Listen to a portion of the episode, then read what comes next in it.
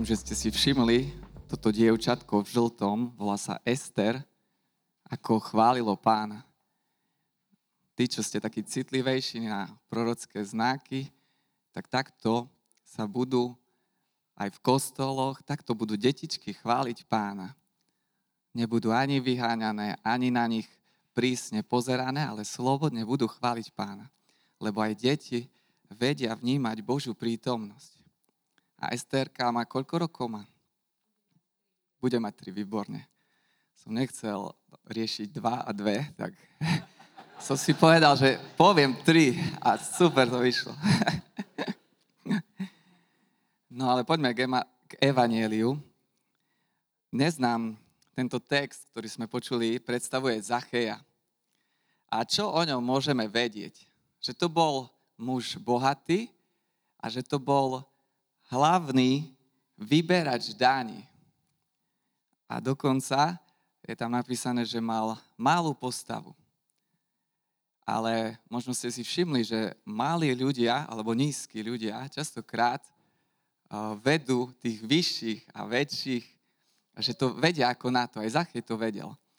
Ale je tam ešte aj zástup, ktorý poznal toho Zacheja a ten zástup mu dal nálepku, že to je hriešnik verejne sa vedelo, že Zach je hriešnik, že to je verejný hriešnik.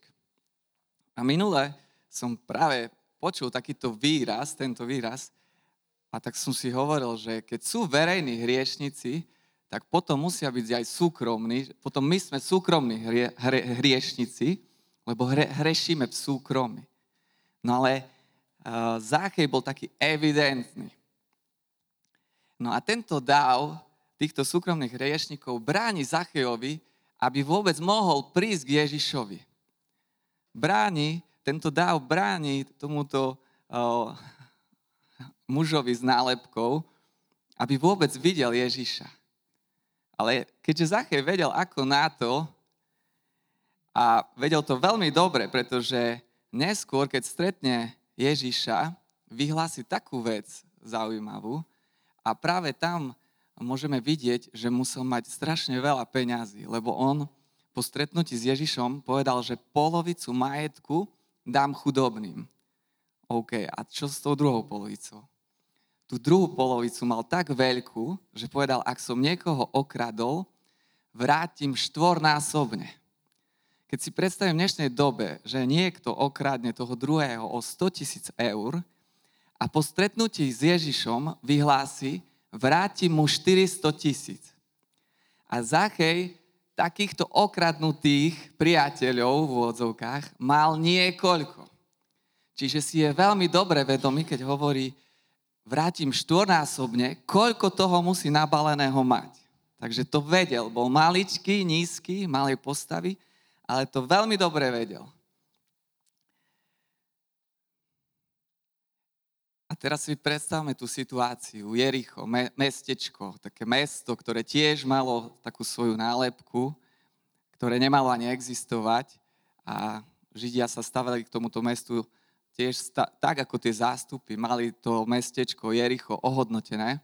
A Ježiš práve sa prechádza po tomto meste. Má obrovský úspech, ide zástup, davy ľudí, ho tláčia Ježiša ale on je tam v tom meste preto, lebo tam hľadá niekoho. Hľada tam tých, čo sa stratili. Prišiel zachrániť tí, čo sú stratení a medzi tým Zachej beží bočnými uličkami napred na strom. Vylezie na strom. A keďže bol bohatý, musel mať tú najdrahšiu tuniku na sebe, takže nebolo, nebol tam v otrhaných šatách, ale doslova svietil na tom strome. Nebolo problém pre Ježiša si ho všimnúť. Ježiš príde pod strom a mu vraví, Zachej, poď dolu, poď rýchlo dolu. On chytro zišiel, bol chytrý, aj rýchly a prijal ho s radosťou. Ježiša prijal s radosťou. Čo? Ježiš mu hovorí, dnes musím obedovať v tvojom dome. A Zachej, Zachej si musel povedať, čo ty, ktorý si vrátil zrak slepému. Videl som to, ako chrómy začal chodiť, ako si skriesil mŕtvého, ako zlí duchovia utekali pred tebou. Ty, Ješua, Mesiáš, ty ideš ku mne, rábi, učiteľ, ty budeš dnes v mojom dome. Ale to, čo, to, čo zmenilo Zacheja, bola jednoducho Ježišova prítomnosť. Áno, v jeho dome bol Ježiš prítomný a to zmenilo Zacheja. Nie slova, nie to, že čo má robiť, čo by mal zmeniť, ale jednoducho, že Ježiš tam bol, jeho prítomnosť. A aj tu, v tomto dome, je dnes Ježiš prítomný.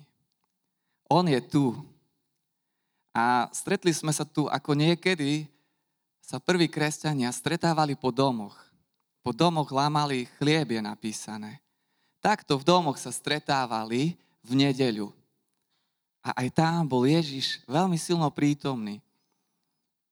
Hoci vystúpil do neba, ale bol prítomný v domoch, v našich domoch. Aj v tomto dome je prítomný.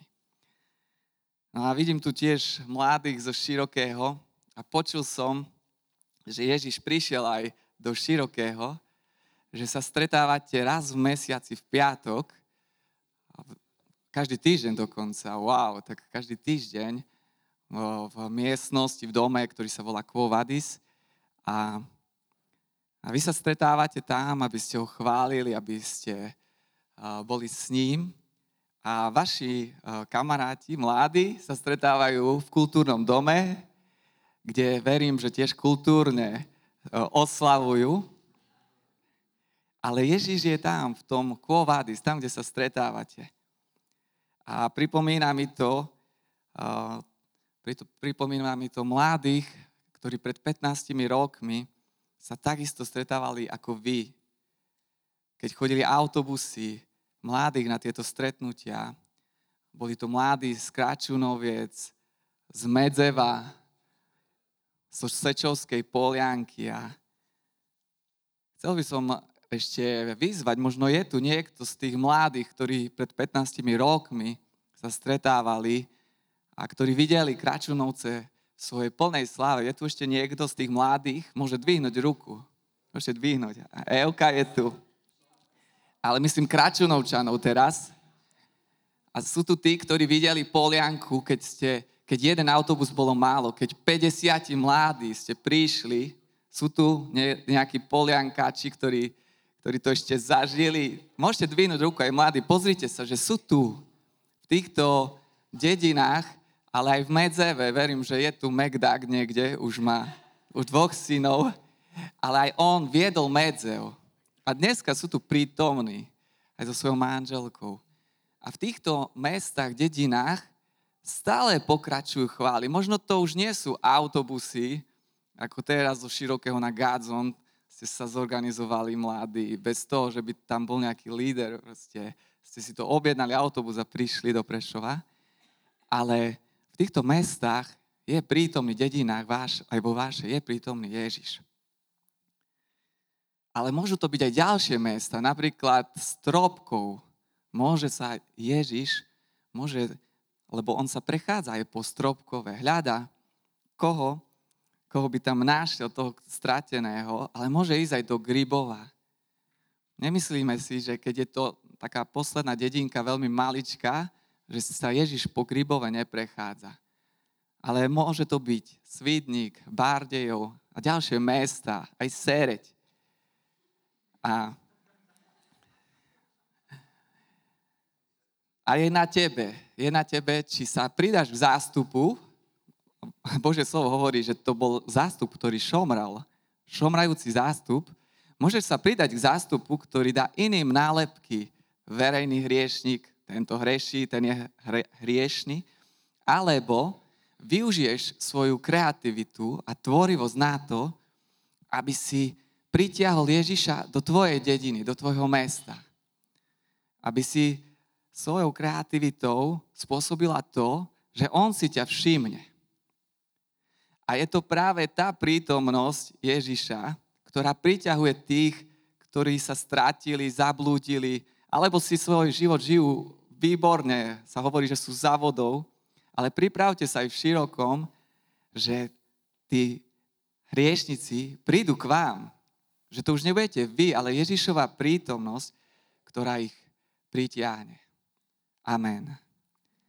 A tak môžeme teraz sa postaviť na modlitbu, aby, to nebol, aby tie slova boli podporené aj, aj nami, aj tým našim chcením, našou túžbou a tebou, Duchu Svety, ktorý si tu prítomný.